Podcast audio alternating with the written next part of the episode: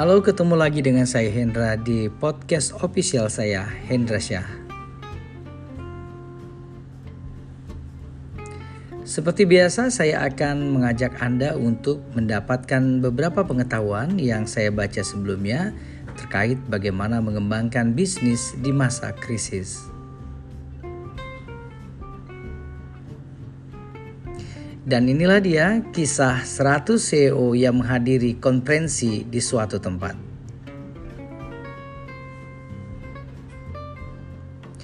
Dalam sebuah buku yang saya baca, ada orang yang bertanya kepada 100 CEO yang menghadiri konferensi, beberapa banyak dari mereka yang hadir saat itu terlibat dalam transformasi bisnis yang signifikan. Hampir semua dari mereka mengangkat tangan yang tidak mengejutkan. Menurut sebuah studi oleh BCG, 85% perusahaan yang hadir pada saat itu telah melakukan transformasi selama dekade terakhir.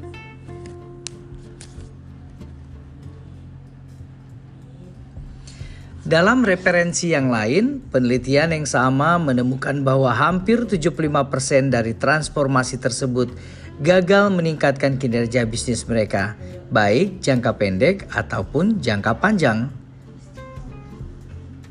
Jadi, mengapa transformasi begitu sulit untuk dicapai?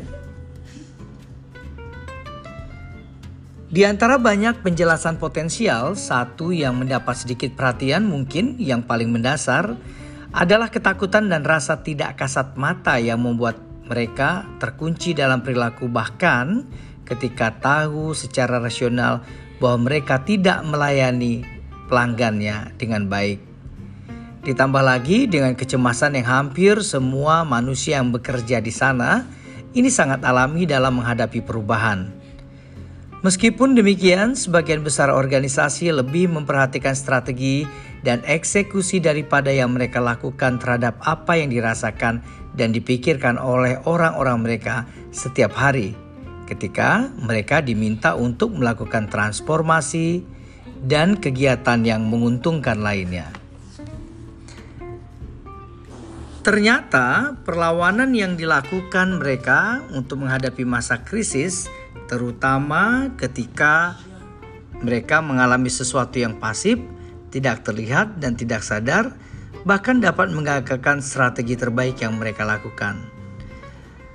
Sahabat Semuanya transformasi bisnis biasanya dibangun di sekitar elemen struktural baru termasuk kebijakan, proses, fasilitas, dan teknologi. Beberapa perusahaan juga fokus pada perilaku, mendefinisikan praktik baru, melatih keterampilan baru, atau meminta karyawan untuk menghasilkan sesuatu yang baru. Nah, apa langkah berikutnya? Nantikan di podcast saya berikutnya.